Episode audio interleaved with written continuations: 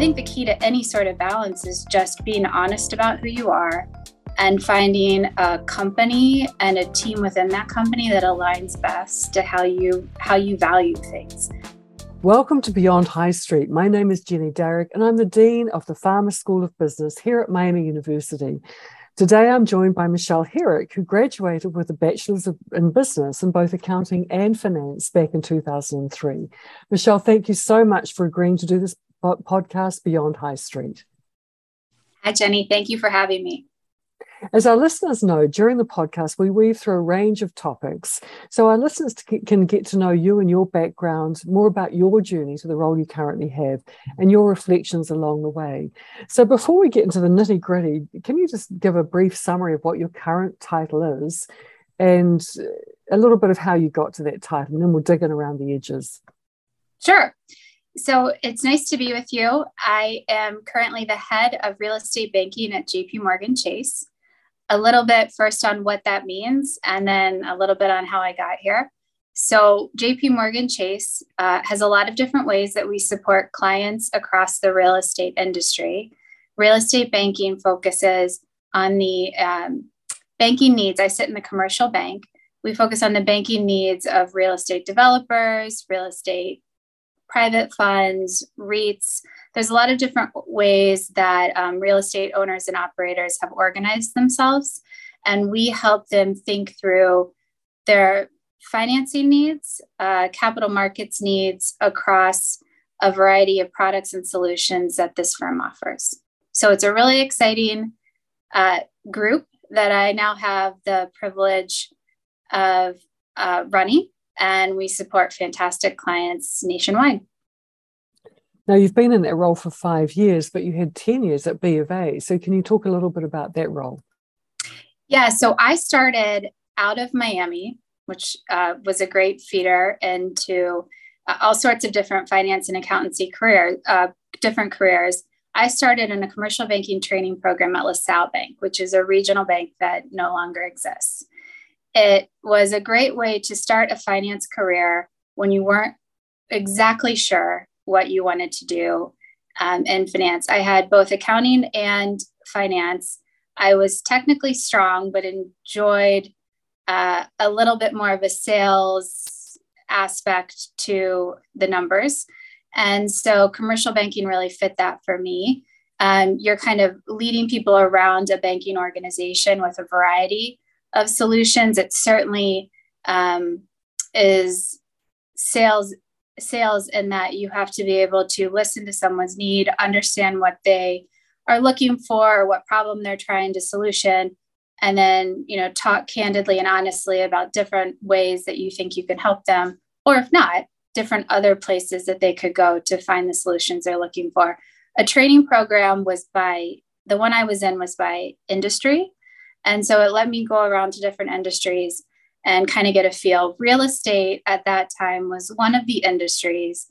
It was not how, um, it was not as heavy, heavily institutional as it is 20 years later today. Real estate was not majors, minors, not even coursework available um, at that time. And so in this training program, exposure to the real estate industry, that had been my first access point. Um, and candidly i was hooked. It was it was a really great group of clients that we were supporting but what i really enjoyed was what they were working and what they were trying to problem solve had such major community impact. And so from that training program i ultimately placed in the real estate team um, at lasalle bank. They were acquired by bank of america. I was a sales production uh, sales originator for the next decade and then took my first management role, as you referenced, at JP Morgan Chase five years ago, running their central region. And then eight months ago, became the head of real estate banking. And I think for those uh, who are listening, especially our students, there are a couple of key things that you've talked about. How important sales is, even though you weren't trained in sales, but but the ability to persuade and communicate internally, I think, is is clearly something you're really strong at, and that's really elevated your career as well. And I think that's important for our listeners to to understand. Absolutely, I um, I love numbers. I think it's a huge part of problem solving when you can understand what's happening model it out and figure out, you know, what's driving that problem or what the solution could be. But my personality and what I enjoy is human connection, you know, talk to me about what's going on. And so the sales component combined with the um, analytical, for me, commercial banking, um, and, and really, it's not just commercial banking, there are a ton of financial roles uh, where just your modeling skills important, but by no means the only contributing sec- uh, factor to success. And and you mentioned, of course, for the benefit of our listeners, when you were at Miami at the farmer school, there wasn't a program in real estate, but now there is. So for those who are listening, we now have both a major and a minor in real estate. So make sure you find out about that if it's of interest to you. So I want you talked about the human connection. Well, you've if I can expand on your personal life just a little bit here, I believe you're the mother of three beautiful children, 12, 10, and 8. So talk to us as much as you're willing to share about your, your lovely children and how on earth you balance a, quite a big job that you have as as running you know group head for North America in real estate banking for for JP Morgan Chase and and this balancing act that I'm sure you think about every minute of the day sometimes. please please do share. Yeah, absolutely. Um, I do have three children. Hannah is 12, Lucas is 10, Chloe is 8. Uh, it is a really fun time in our family. I am a Miami merger. My husband Rich graduated in 2002. Um, we have been balancing both of our careers and the importance of us having a family and spending a lot of time together as a family, not different from um, the choices that a lot of people make. Um, we're really enjoying this current phase because the kids are a little bit older, but still young enough where they like hanging out with mom and dad. And so it's really important that we're not missing uh, anything that we want to do, recognizing that this all goes by very quickly.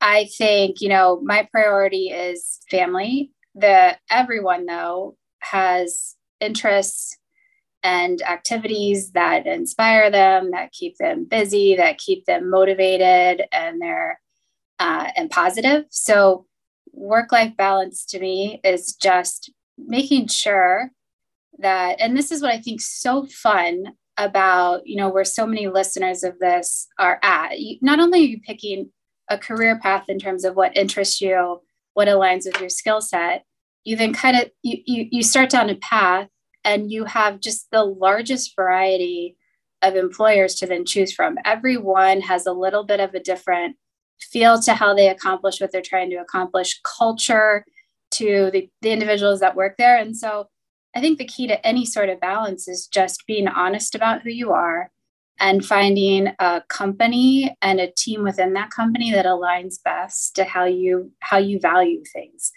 Um, that's that I don't have any deep insight other than that. And then on a personal note, and I was thinking about this morning, you know, build yourself a support network. I have a lot of great friends that frankly cover me um, and have covered me as I've taken this new role over the last year. And I was thinking about this morning, these are not women I knew at Miami, but we've since become very close friends here in the town that we live in. And yeah, it's something in the water at Miami. The, the PTO president currently, the head of the Girl Scouts troop. These are all Miami women balancing very successful careers with a lot of um, giving back to the community. So I think everyone makes it work. And when it works for everyone, you get the best results all around in personal and professional output.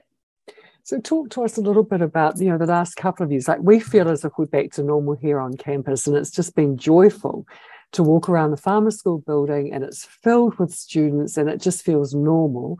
But in the last couple of years, talk to us as much as you're willing to share about how you've managed to juggle work-life balance when you've probably been working from home as in some days and not other days. And, and I'm just curious to know how that's gone.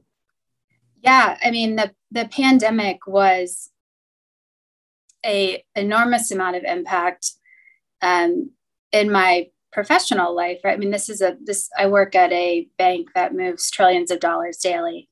And essentially the majority of that work left the centers where it had always been accomplished and went um, to everyone's homes uh, safely, uh, quickly, for the necessity of global uh, economy. And so that was a crazy couple of weeks, but very inspiring in terms of um, what can be accomplished when really everyone puts their minds to it because there are no alter- alternatives. This has to be successful. We have to figure it out. Um, layer in real estate and the impact of a pandemic kind of in the unimaginable suddenly becoming reality. All urban centers are essentially closed to non essential workers. That put a large component of uh, office workers in traditional urban areas out of those areas for extended periods of time. Um, retail and e commerce and the discussion between the two. Um, suddenly, e commerce became, in particular, the last mile delivery, a necessity of essentials delivered to all populations, but particularly vulnerable populations quickly when people didn't feel that it would be safe to leave their house to go to the grocery store or the traditional um, distribution channels they could find what they needed in. Uh, that certainly played itself out over the last couple of years in big ways um, in the um, industrial sector that we support. Apartments, we we do a lot of apartments, housing, um, you know, when no one leaves the building, these are buildings that typically people were leaving eight to 10 hours a day, right, to go to their jobs. And suddenly no one leaves. Well, that you, your trash is overflowing, right? The, amount of packages coming, the logistics of all of this um, need to be changed and need to be changed very quickly to serve the population that's depending um, on the owner uh, to, to make sure that they're supported. So, and then the office buildings, right? Now sitting largely vacant for large periods of time, driving really the foot traffic that supports the local economy. What's the impact there? What's the new normal? What's the what's the new equilibrium across all of this? It's been really interesting. Um, and then, yeah, to your point, trying to think about that, solve for that, manage our portfolio, support all of our clients while also doing e-learning for three children behind me was was a bit of a a bit of a challenge. I'm glad that hopefully we're not heading back there uh, anytime in the near future. But we're lucky we have a great school district here and we got through it. We did indeed. Uh, I noticed also you did an MBA at Chicago at the Booth School and completed that in 2009. So, talk to me about the decision to go back to school and do an MBA and some of the uh, lessons and highlights of that, that education. Yes. So, um, I did go back to get my MBA at the University of Chicago. I started that program in 2007. So I was three years outside of undergraduate when I applied, which was early. Um, and I can, I would credit another Miami student actually in encouraging me to apply. He had been in the first year of a program at Chicago called Chicago Business Fellows and encouraged me to apply for the second class of this program. And really, what it meant was um, with test scores and additional recommendations, you could start a little bit sooner. Um, that they, they felt that those two things would balance out the typical five years work experience.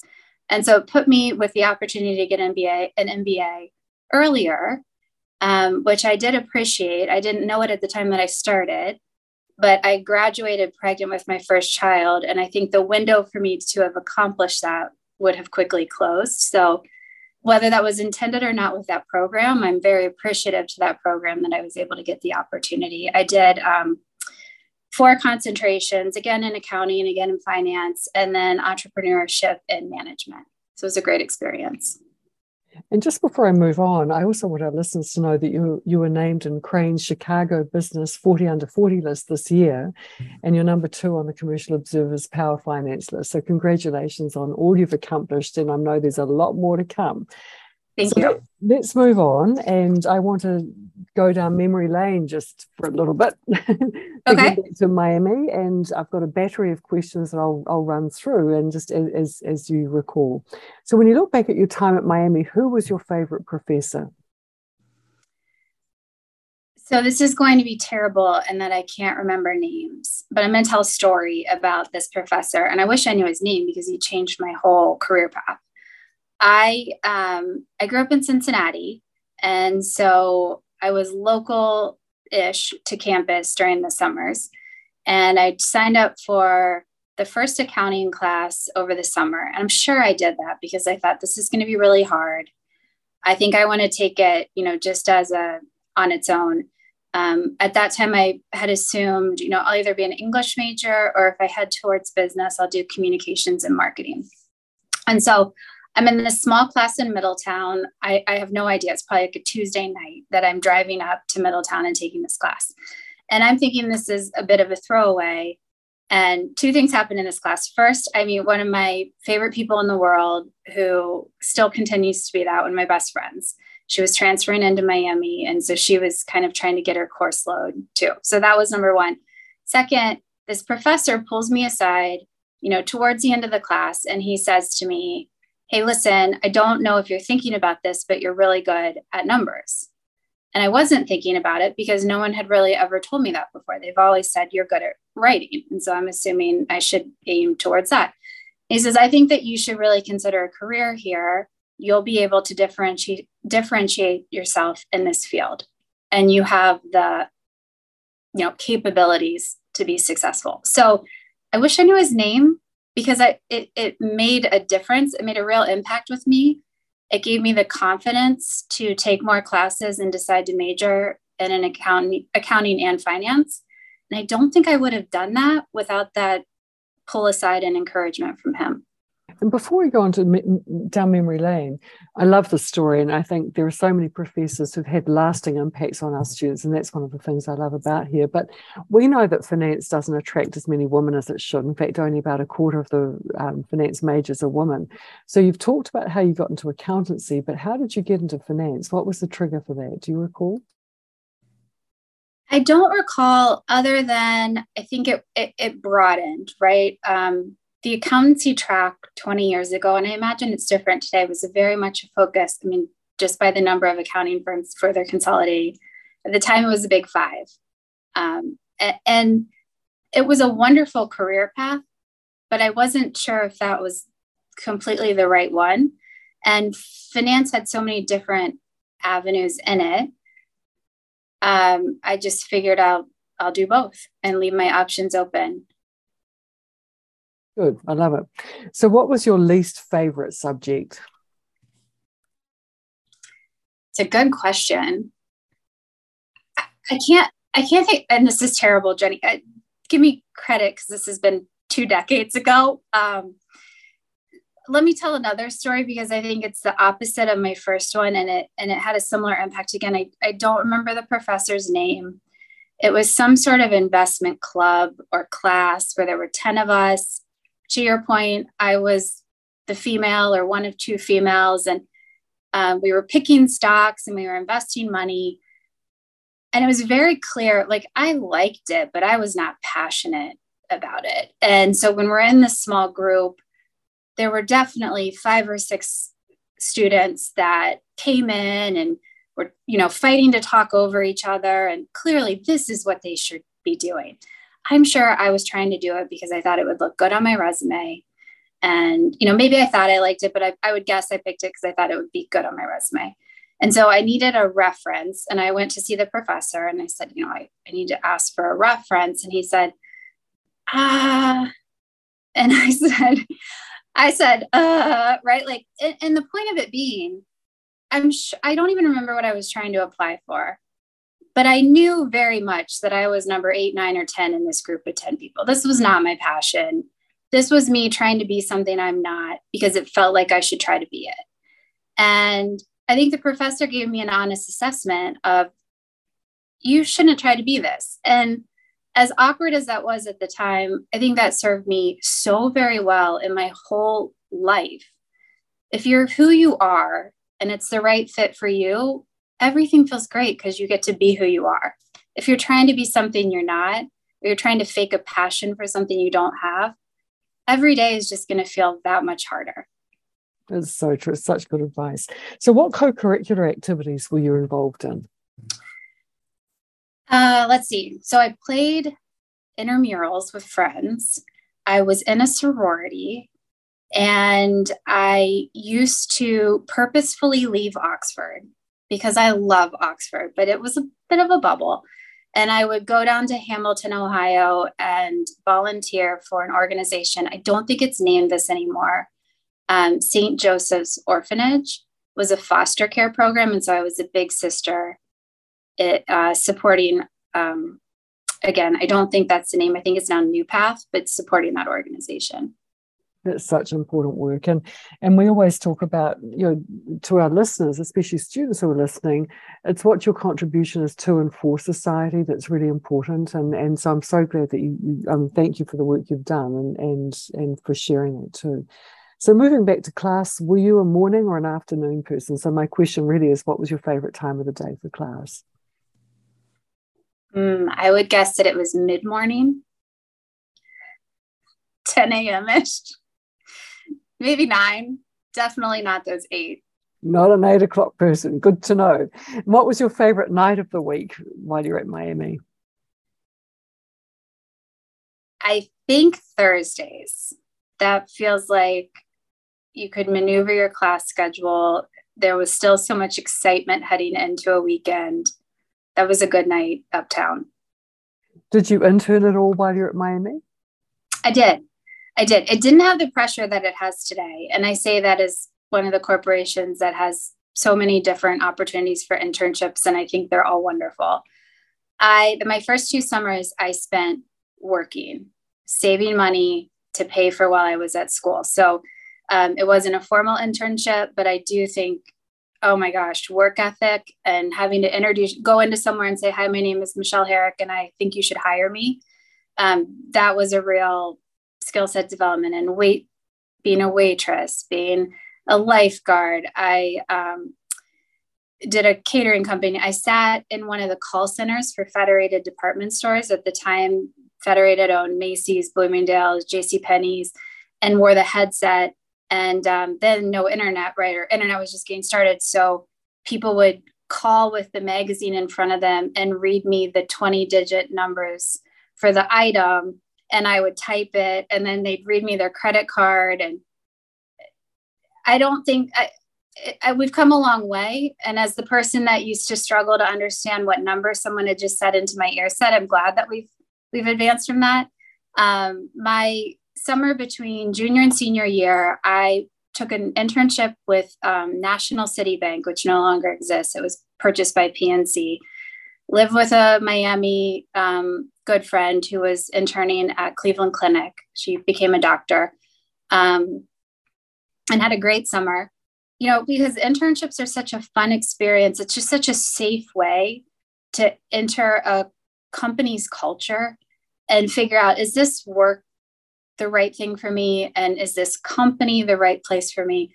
Um, I did an accounting internship, internal audit, lovely group, loved the people to be fair, I think they probably tasked me with the worst work, right? They, they were the one, I was the one that got sent into the very senior executive to remind him that when he goes to lunch, he should lock his desk drawer.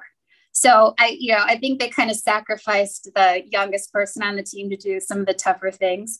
What it confirmed for me was I loved the environment. I loved the groups that I was going with the audit team to take a look at. And I really wanted to be in one of those teams going deeper versus uh, an audit team that was floating around across quite a few. So it was incredibly impactful for me to pick then the LaSalle Bank training program to get myself uh, to get myself more to the front line um, from the audit function. And some really important points that you've shared with our listeners. You know how important internships are. They were when you were a student, but they've become become even more important now and most of our students, in fact, pretty well 100% of our students have one internship, and now more than half have two. And yeah. when students have an internship, there is a clear differential in salary. So I think that's really important for our listeners, the students who are listening. And I love the story you shared about Macy's as well, because I think there are different times in our life we have the opportunity to take jobs where we uh, interact with the general public. And I mm-hmm. think that's a really rich uh, um, and important experience as well. I really truly believe that yeah, I see, I mean, I see a lot of the resumes in my current role or in the roles that I've had before this seat. Um, I will say so many students have blow your socks off resumes. And my only advice um, because you can sense it in some of the conversations, is that this has become a little bit of a pressure cooker of the perfect resume. And I will take an imperfect, honest conversation with any candidate every time over a perfectly rehearsed. I, I, I've, I know the exact right answers because I've talked to someone or I've read it on the internet. It's not productive. And again, even if you get it based on that, is that really what you want? So I would just put that out there on the whole uh, resume. and it's so such important and because there is so much pressure on our students. We understand that and we see it and we we worry about it. But to your point, if you're giving rehearsed answers, you're trying to figure out who their authentic self is because you're hiring it's you know that someone who's come through the farmer school is competent. You know they're smart to have got right. in here. You know that they're they're smart to have got through the program. So it's hiring for fit as much as anything else, isn't it? So if they're giving you rehearsed answers, you don't really know who you're working with, and that's the risk to you as a hiring manager. It's a risk to us. I would say more for the individuals. You're also trying to find a good fit for yourselves. So don't do yourselves a disservice and trying to force something or trying to fit somewhere if that's not really who you are. It's such important advice. It really is just to be your show up authentically. So, where did you live in your freshman year when you were on campus? Porter Hall. Do you remember the room number? No idea. first floor. Yeah, first floor. There you go. That's that's pretty good. What about off campus? You said you're in a sorority. Where, whereabouts? And did you live with sorority sisters? Yeah, I lived in Richard Richards Hall, Richard Hall, um, my sophomore year, which was where a lot of those ladies were. Um, and then we moved off campus for junior senior year. We lived on Talawanda um, in a house with eight of us. I think it's since switched names. It was Foxton when I was there. Have you been? Part? Do you drive? Do you come I back did, to campus? I did not make that name. It, it, the name existed right. before That's we. As they often do. Yeah. Do you come back to have a look, or do you drive past? I was there. I need to come back more often. This this conversation is making me miss Oxford. Um, we were there a lot initially because I have a younger sister that went to Miami. My brother-in-law, my sister-in-law. There were five years where we were there every year for someone graduating. Um, and I've been back a couple of times since. What's crazy, Jenny, is I'm about to start coming with my children to talk about this is college and you guys should start thinking about you know is this the right fit for you? And what do you think you want to do with your lives? I, I that blows my mind that this is coming full circle for rich and i. It's a frightening thought isn't it? What what's your favorite building on campus? Not uptown but on campus. Uh is the rec center there? Yes, the rec the rec center. I'm, and that's terrible. I just can't remember the names of a lot of the other the Upham Arches. Either of those. It's so pretty. It is such a beautiful, beautiful campus. place. It really is. What about your favorite spot uptown? What's what was that? Good question. We spent a lot of time at. I feel like the Skipper's top deck combo um, was the Skipper's fries can't be beat. I need to go there. I haven't, I haven't been to Skippers for Fries. Every time I think to go there, it's packed with students. And then when the students aren't there, I, I just forget to go. so yeah, it's, it's on bagel, the you, you, have to mention Bagel and Deli. Of course, right next door. That's good. Yeah. So, what's your most memorable personal experience when you were here? Oh my gosh, so many. Which is such. I mean, it was four years, right? And you knew it was special when you were there. Um, but it's crazy the foundation that my time at Miami set for, uh, for uh, Miami to me was such a transition for myself and becoming an adult, right? What am who am I? What am I going to do? You know, who do I want to be? What do I value? And so many friendships and relationships. I mean, I'm, I'm my husband and I met there, and you know that set the foundation for my entire personal life. Um, I think if I was going to pick memories, it would be I studied abroad. That's where Rich and I met, and um, that was just a fantastic experience. But I remember there were I did the summer in Europe program. There were 140 of us, and I remember standing in Greece on a night, looking around with all these friends, thinking like this is one of the best moments of my life. And I'm glad that I was aware enough at the time to remember it because it really was. It was such a great experience. Um, and then I just really, what really stands out too, the last night before we were leaving Oxford, we had graduated, we'd stayed for a couple days, was with all my friends. We stayed up because we had just, we just had this energy, right? Like we had had a great experience. We had all picked totally different career paths, which is such a testament to how that school really finds everyone's strengths and helps shape you. And so we were on to these all everyone in the in the room had exciting journeys ahead. It was still totally unknown, right? Like you, you this is over. We don't know what's next. Um it was and then so full circle, my friends and I all just turned 40. You mentioned 40 under 40, so it's not a surprise, it's my age. Um, and it was just so fun 20 years later to like remember that night, remember what we didn't know, and look at us now. Everyone has these great stories, has accomplished these amazing things. Um, that I think that's a memory that stands out just as a, we didn't know what we didn't know. And now that we know a little bit more, God, what a journey. Yeah. And I love the way you've expressed it too. When I talk to many alumni, it's one of the great gifts of my job is I get to meet incredible people just as, as yourself. But they often talk about how they grew up um, emotionally, socially, and academically here. And I think that's a great gift of a place like my university. It's just an incredible place. It's a safe place, a bubble to grow up and and when i speak to incoming students i always say to them we offer you abundant gifts and it's really to you to receive them and, and just receive them with open arms because you don't know to your point you don't know how things are going to turn out after four years what the path is ahead. I, I love it. So if yeah. you look back at any part of your time here is there anything you would have done differently? Um no because i didn't know what i didn't know yet. Um, and, but I, I do think, I mean, I took a lot of really cool classes, uh, horseback riding, pottery. I, I think that it, you know, it made for well-rounded individuals.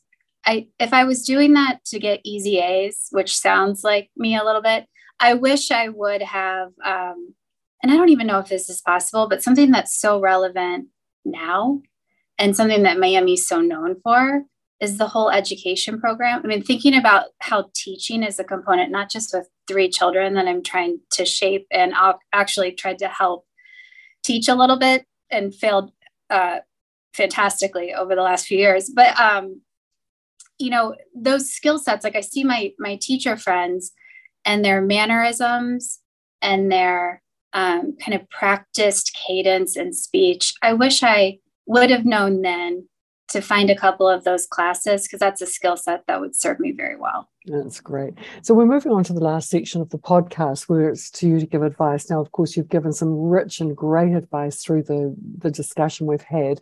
But as we wrap up, I want you to think of two different audiences one, an incoming freshman, and two, someone who's just new in their career, like one or two years into their career. So, what would advice? What advice would you give someone who's into their first year, and what would you give as advice to someone who's early career? Great question.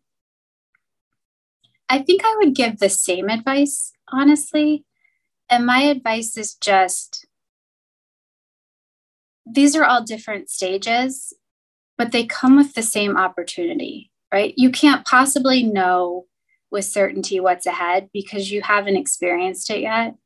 And so, any time of transition, I think the best approach is to be honest in what you know, ask a ton of questions so that what you think you know, you confirm. It's a lot of times, right? You think you, and, and to just be making as many connections and friendships and experiences as possible because it doesn't come again, right? I can never go back and restart my career, and I can never go back and restart my college um, experience.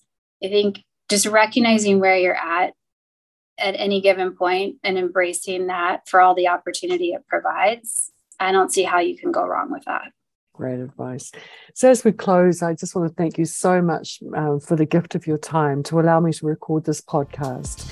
One defining characteristic of the Farmer School of Business is just how engaged our alumni are and how willing they are to continue to find ways to support the school, its students, our faculty and staff, and other alumni. So, thank you, Michelle, and go well as you continue in your journey beyond High Street. Thank you.